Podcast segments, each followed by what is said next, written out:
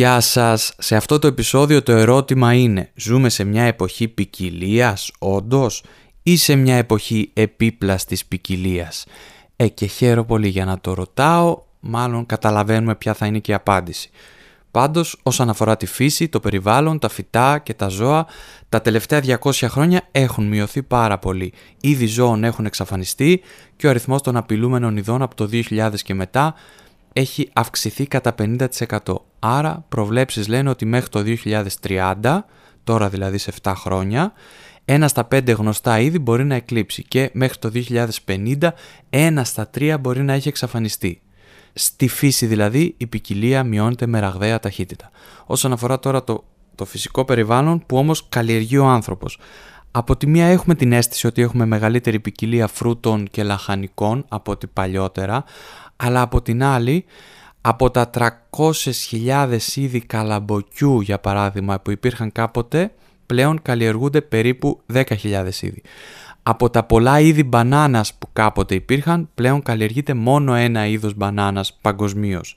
Και από τα 20.000 είδη μήλων που υπήρχαν παλιότερα πλέον καταναλώνουμε άρα και καλλιεργούμε το πολύ 6 είδη μήλων παγκοσμίως. Στη φύση λοιπόν σίγουρα δεν ζούμε σε μια εποχή ποικιλίας. Και μάλλον εξαιτίας μας. Τι γίνεται στον ανθρώπινο παράγοντα, μήπως ξέρω εγώ, εφόσον μειώθηκε η ποικιλία στη φύση, αυξήθηκε η ποικιλία στους ανθρώπους ή έστω στο πνεύμα των ανθρώπων.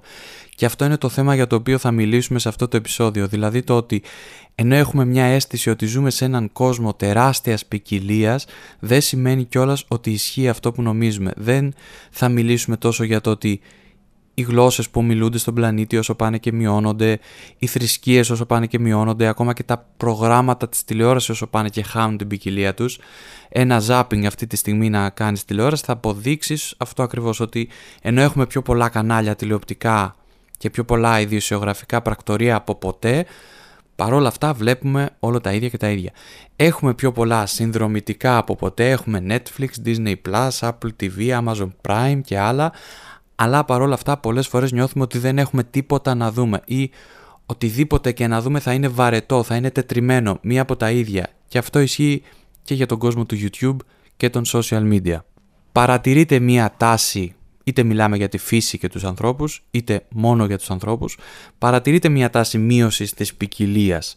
Θα μπορούσαμε να φέρουμε παραδείγματα και να τα αναλύσουμε, όπως η αστικοποίηση, η παγκοσμιοποίηση, η ρήπανση, η βιομηχανοποιημένη γεωργία, η κλιματική αλλαγή, τα μονοπόλια των μεγάλων ομίλων παραγωγής τροφίμων, καθώς και το καπιταλιστικό σύστημα αυτό καθ' αυτό. Αλλά είναι λίγο πολύ αυτονόητα παραδείγματα και λίγο βαρετό να ασχοληθούμε με την ανάλυση τους. Δεν είμαστε εδώ για αυτό το λόγο, είμαστε εδώ σε αυτό το επεισόδιο για να μιλήσουμε για αυτή μας την τάση να μην δεχόμαστε ότι στον κόσμο γύρω μας αλλά και στο πνευματικό κόσμο μέσα μας υπάρχει η ποικιλία, υπάρχει η ποικιλία μορφών, υπάρχει η ποικιλία σκέψεων. Με μια λέξη υπάρχει η αμφισημία, δηλαδή ότι κάτι έχει περισσότερες από μία σημασίες, περισσότερες από μία έννοιες.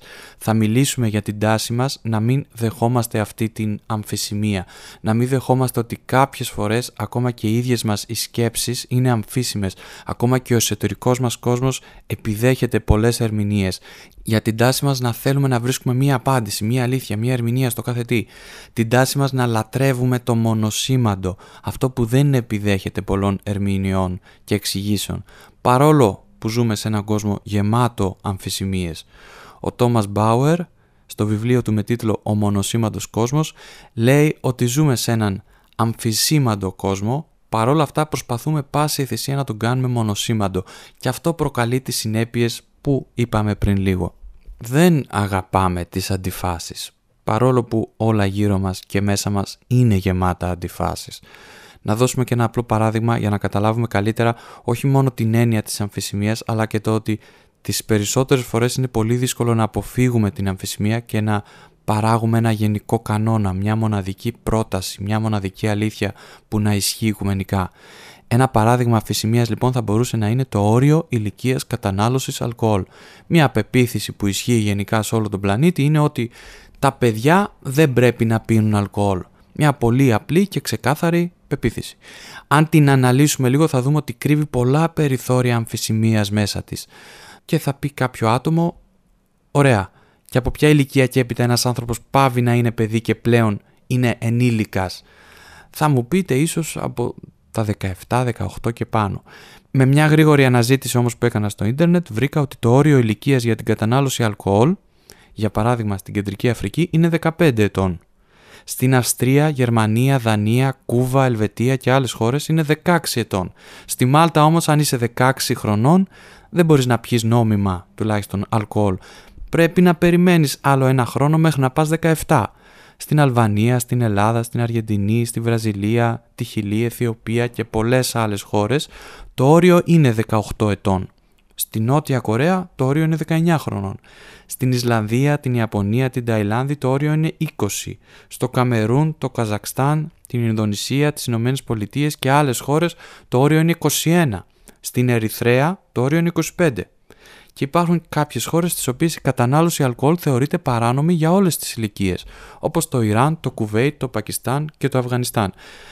Αλλά τέλος υπάρχουν και χώρες που δεν έχουν θεσπίσει κανένα όριο ηλικίας για την κατανάλωση αλκοόλ, όπως το Τζιμπουτί και η Δυτική Σαχάρα. Τι κάναμε, πήραμε μια απλή πρόταση, μια απλή πεποίθηση για την κατανάλωση αλκοόλ σε ανηλίκους και είδαμε ότι οι ερμηνείες τελικά είναι πάρα πολλές, ποικίλουν. Μπορούμε να φανταστούμε λοιπόν με βάση αυτό το παράδειγμα πόσο πολύπλοκα και δύσκολα γίνονται τα πράγματα όταν οι πεπιθήσεις μας δεν αφορούν κάτι τόσο απλό φαινομενικά όσο το όριο ηλικίας, αλλά όταν αφορούν ανθρώπινες σχέσεις, απόψεις, στάσεις ζωής, πολιτικές και κοινωνικές πεπιθήσεις, θρησκείες κτλ. κτλ.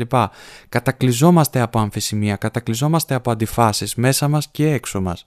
Και μπορούμε να σκεφτούμε ότι όταν θέλουμε πάση θυσία να εξαλείψουμε αυτή την κουραστική καμιά φορά αμφισημία που υπάρχει σχεδόν στα πάντα γύρω μας, τότε αυτό που κάνουμε είναι να εξαλείψουμε όλες τις ερμηνείες, όλες τις αλήθειες για να μείνει μόνο μία και μοναδική αλήθεια η δική μας και αυτό το κάνουμε πολλές φορές είτε επειδή θέλουμε να απαλλαγούμε από την πολυπλοκότητα της αντίφασης ώστε να έχουμε το κεφάλι μας πιο ήσυχο και να απλοποιούμε κάπως τη ζωή μας είτε επειδή θέλουμε να επιβάλλουμε τις απόψεις μας προκειμένου να ικανοποιήσουμε τα συμφέροντά μας και ξέρουμε πολύ καλά τι έχει προκαλέσει αυτή η επιβολή της μίας και μοναδικής αλήθειας και στο παρελθόν αλλά και σήμερα.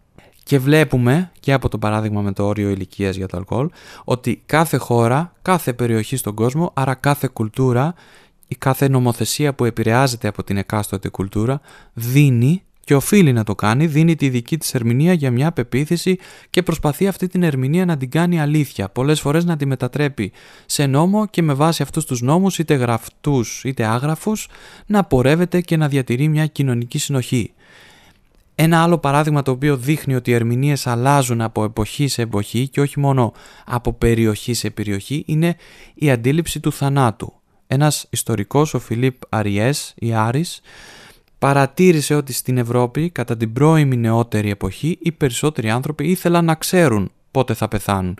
Δηλαδή δεν ήθελαν να έχουν ένα ξαφνικό θάνατο έτσι ώστε να έχουν το χρόνο να προσευχηθούν ώστε να μην χάσουν τη θεία μετάληψη, να έχουν την ευκαιρία να αποχαιρετήσουν φίλους και συγγενείς, αλλά και να έχουν χρόνο να τακτοποιήσουν υποθέσεις τους, να μην αφήσουν τίποτα άλυτο μετά το θάνατό τους. Σήμερα οι περισσότεροι θα προτιμούσαμε έναν όσο το δυνατόν πιο ευνίδιο και ανώδυνο θάνατο. Μια πεποίθηση ίσον πολλές ερμηνείες αναχώρα, αλλά και μια πεποίθηση ίσον πολλές ερμηνείες αναεποχή. Αυτά που είπαμε μέχρι τώρα ακούγονται λίγο πολύ λογικά. Τι γίνεται όμως όταν κάποια άτομα έχουν τόσο μεγάλη δυσανεξία στην αμφισημία, τόσο μεγάλη αντιπάθεια στο ότι κάθε τι επιδέχεται πολλές ερμηνείες και φτάνουν στο άλλο άκρο, δηλαδή στο αντίθετο της αμφισημίας που είναι η μονοσημαντότητα. Όταν επιδιώκουμε τη μονοσημαντότητα, αυτό σημαίνει ότι επιδιώκουμε την ύπαρξη μιας και μοναδικής αλήθειας και ότι θέλουμε να δεχτούμε ότι το κάθε τι έχει μία αλήθεια μέσα του, μοναδική. Και το θέλουμε αυτό είτε επειδή είμαστε τελείως βλαμμένοι, είτε επειδή έχουμε κάποια συμφέροντα, είτε επειδή έτσι μας βολεύει εκείνη τη στιγμή. Άρα και μιλάμε για ακραίες περιπτώσεις τώρα, που δεν σημαίνει ότι είναι σπάνιες αυτές οι περιπτώσεις. Δείτε, ξέρω εγώ, τα αποτελέσματα των εκλογών στη χώρα μας και θα καταλάβετε ότι καθόλου σπάνιες δεν είναι οι περιπτώσεις αυτές. Όταν μιλάμε για τέτοιες περιπτώσεις, λοιπόν, το πρώτο πράγμα που βάλετε είναι η ίδια ιστορία. Γιατί, Γιατί αν εγώ θέλω να δεχτώ ότι κάτι επιδέχεται μιας και μοναδικής αλήθειας, και αυτή η αλήθεια είναι το μόνο που υπάρχει, ε, τότε αυτό σημαίνει ότι αυτή η αλήθεια θα πρέπει να ισχύει σε κάθε χρόνο και τόπο. Σωστά; Αυτή η αλήθεια πρέπει να ισχύει διαχρονικά. Αλλιώς τι σόη αλήθεια είναι. Άρα τι κάνω, αρχίζω να απορρίπτω την ιστορία ή τουλάχιστον αρχίζω να απορρίπτω τα κομμάτια αυτά της ιστορίας που δεν συμβαδίζουν με την αλήθεια μου ή αρχίζω να πλάθω ή να ερμηνεύω την ιστορία στα μέτρα μου, στα μέτρα της αλήθειας μου. Το δεύτερο θύμα λοιπόν είναι η ιστορία. Το πρώτο θύμα είναι η ίδια η αλήθεια. Και αν θέλω τόσο πολύ να επιβάλλω τις αλήθειες μου, που είναι μοναδικές και δεν επιδέχονται αμφισβήτησης, τότε θα πρέπει να δεχτώ ότι όλα πρέπει να είναι καθαρά. Όσα αγγίζει η αλήθεια μου θα πρέπει να είναι καθαρά. Αυτά καθ' αυτά. Και αν κάτι έρθει να προσθεθεί και να απειλήσει την αλήθεια μου, τότε θα πρέπει είτε να βρω τρόπο να το συμπεριλάβω στην αλήθεια μου ή να βρω τρόπο να εξαλείψω διαπαντός ή να παριστάνω ότι δεν υπάρχει αυτό που ήρθε μέσα σε αυτό που είχα εγώ ως καθαρό στο μυαλό μου. Ε; Τρία στοιχεία λοιπόν. Μία και μοναδική αλήθεια, το πρώτο στοιχείο. Το δεύτερο στοιχείο η άρνηση της ιστορίας. Και το τρίτο η καθαρότητα ότι το κάθε τι πρέπει να έχει μια καθαρή μονοσήμαντη μορφή.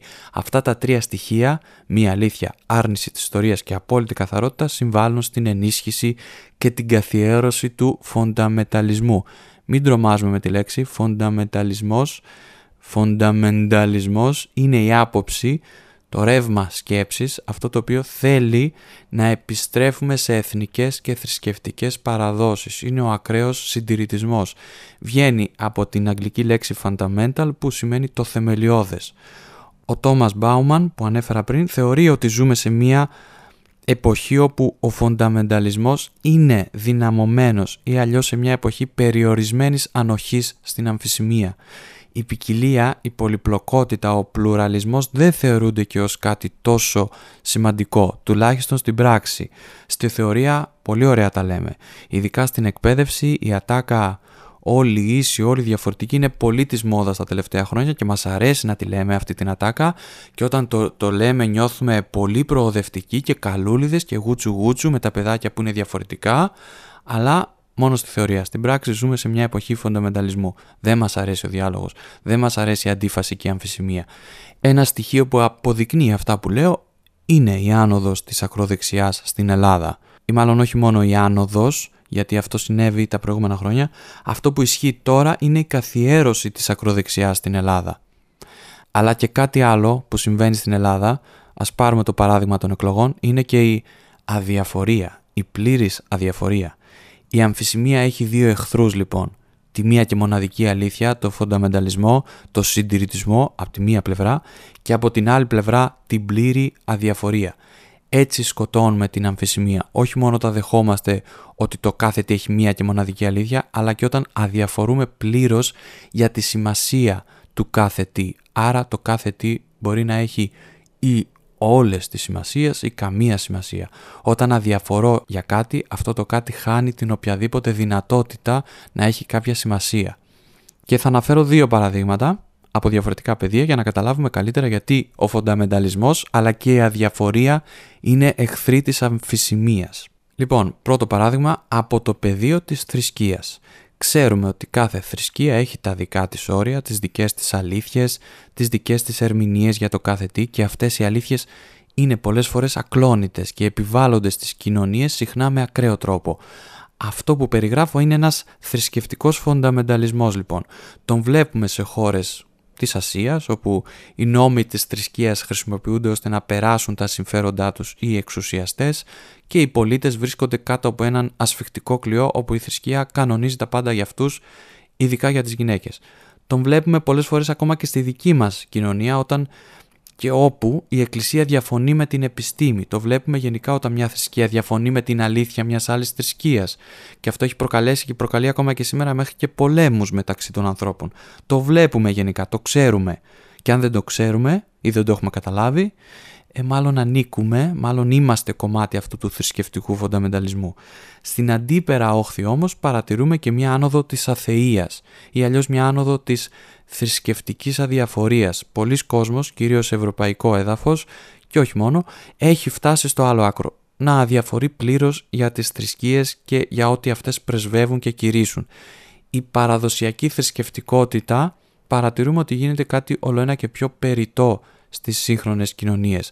Από τη μία λοιπόν ο θρησκευτικός συντηρητισμός που και αυτός καλά κρατεί στις μέρες μας και από την άλλη η πλήρης θρησκευτική αδιαφορία η οποία ολοένα και αυξάνεται, ειδικά στα μεγάλα αστικά κέντρα. Και τα δύο αυτά φαινόμενα είναι εχθροί της αμφισημίας. Κρατάμε αυτό το παράδειγμα και πάμε σε ένα άλλο πεδίο στο χώρο της τέχνης και συγκεκριμένα της ζωγραφικής. Έχουμε ένα πίνακα ο οποίος δείχνει ένα μονοπάτι μέσα σε ένα χωράφι, μέσα στη φύση. Μπορεί να τον έχει ζωγραφίσει και ο Μπομπ Ρος, δεν ξέρω, ο γνωστός τηλεοπτικός ζωγράφος, που ζωγράφιζε συνήθως εικόνες από τη φύση, δάση, δέντρα, ριάκια, σύννεφα, λουλούδια κτλ. Αν δω αυτό το πίνακα, ίσως να πω ότι είναι ένας ωραίος πίνακας. Ότι έχει μια κάποια ομορφιά. Γιατί είναι ζωγραφισμένος ωραία, ρε παιδί μου, έχει ωραία χρώματα, τα σχήματα και οι ομορφές δεν είναι χάλια, είναι ωραίες. Άρα έχει μια κάποια ομορφιά.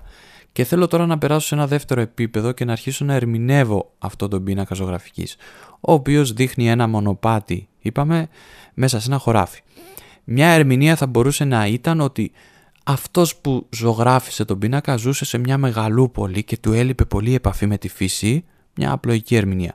Μια άλλη ερμηνεία θα μπορούσε να ήταν ότι το μονοπάτι αυτό συμβολίζει την εξερεύνηση προς το άγνωστο.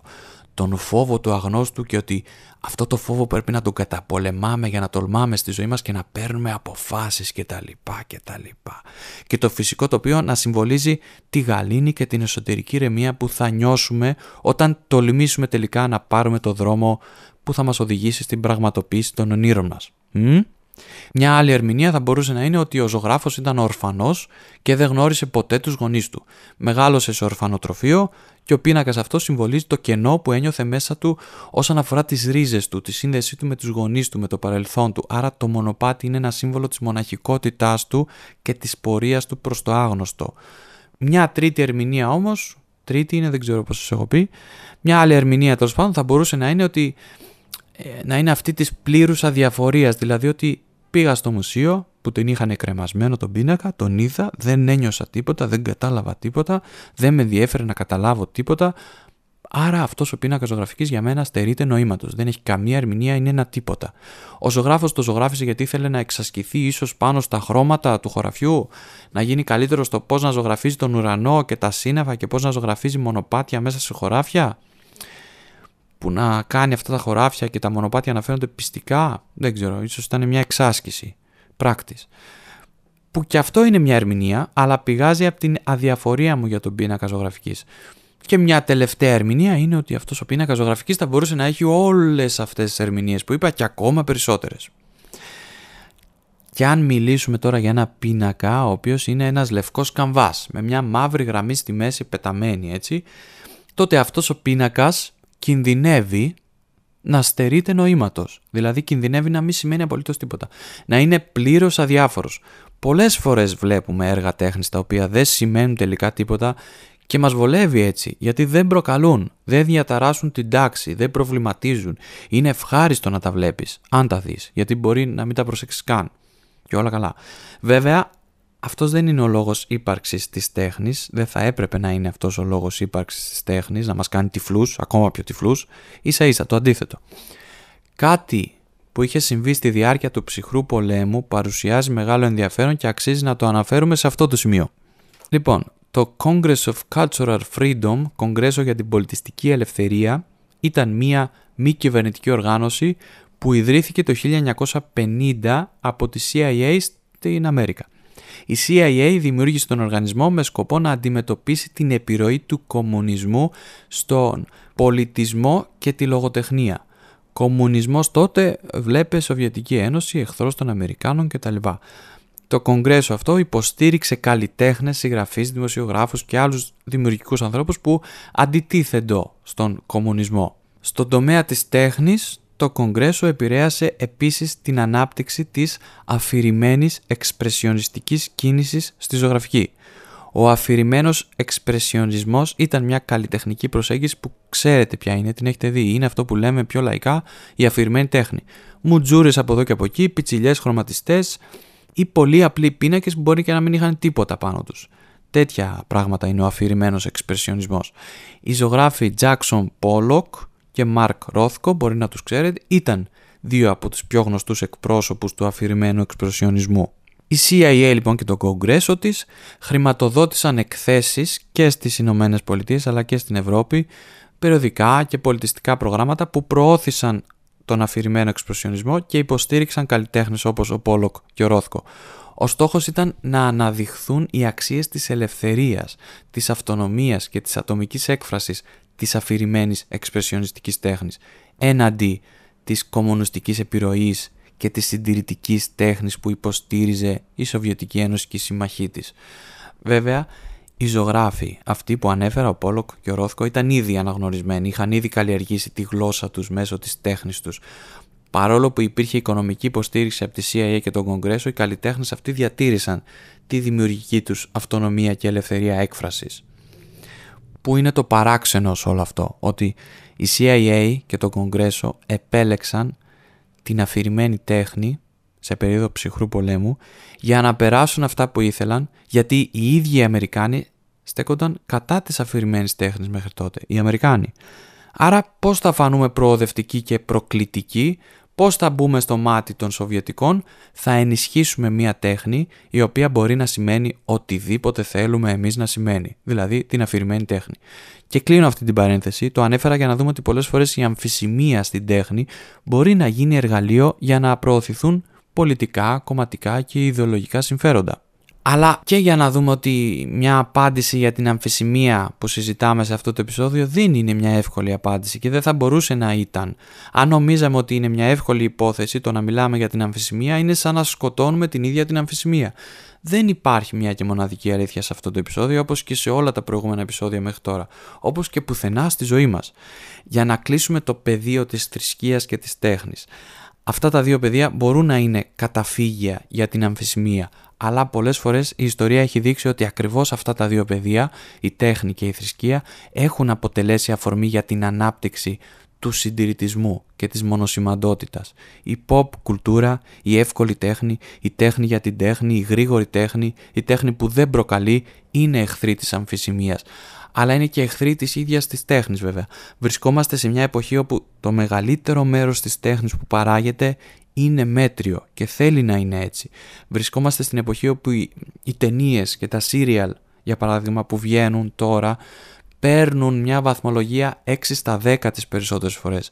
Βρισκόμαστε στην εποχή του 6 στα 10 και το ξέρουμε. Ξέρουμε ότι μάλλον θα δούμε κάτι μέτριο απόψε το βράδυ στο Netflix ή στο οποιοδήποτε Netflix. Αυτό σημαίνει ότι η τέχνη χάνει τις εκφάνσεις της, χάνει την ποικιλία της, χάνει την αμφισημία της, γίνεται πιο μονοσήμαντη, βατή και βαρετή. Και θεωρώ ότι έχουμε τις ενδείξεις ότι αν συνεχίσουμε έτσι τότε η τέχνη δεν θα μας προκαλεί τίποτα. Γιατί δεν θα σκοπεύει να προκαλεί τίποτα. Θα σκοπεύει να έχει όλα τα νοήματα μαζί ή να μην έχει κανένα νόημα τελικά. Δεν θα σκοπεύει να είναι πολύ σήμαντη και αντιφατική και ένας κόσμος χωρίς αντιφάσεις στην τέχνη, χωρίς αντιφατική τέχνη θα είναι ένας μονόχνοτος, βαρετός κόσμος. Και αντίστοιχα στη θρησκεία έχουμε αναρρύθμιτα παραδείγματα από το παρελθόν και το παρόν μας, κατά τα οποία η θρησκεία μας απογοήτευσε πλήρως. Η προσκόλληση σε μια θρησκεία αιμονικά και φανατικά προκάλεσε και προκαλεί μεγάλες καταστροφές στην ανθρωπότητα μέσα μας και έξω μας. Αλλά και η πλήρης αδιαφορία για θρησκευτική πνευματικότητα τελικά είναι το άλλο άκρο του θρησκευτικού φονταμενταλισμού γιατί είναι και οι δύο εχθροί της αμφισημίας, της ποικιλίας. Με άλλα λόγια μπορεί να μας αρέσει να λέμε ότι είμαστε άθεοι, ότι η θρησκεία μόνο κακό προκαλεί στον άνθρωπο και ότι εφόσον η θρησκεία αντιβαίνει στην επιστήμη δεν βρίσκουμε κάποιο λογικό λόγο να ακολουθούμε κάποια θρησκεία.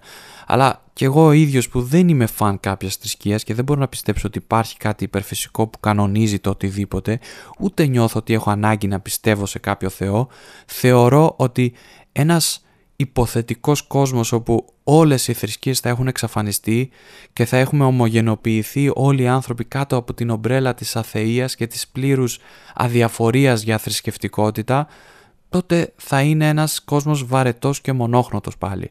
Για τον απλό λόγο ότι δεν θα υπάρχει ποικιλία.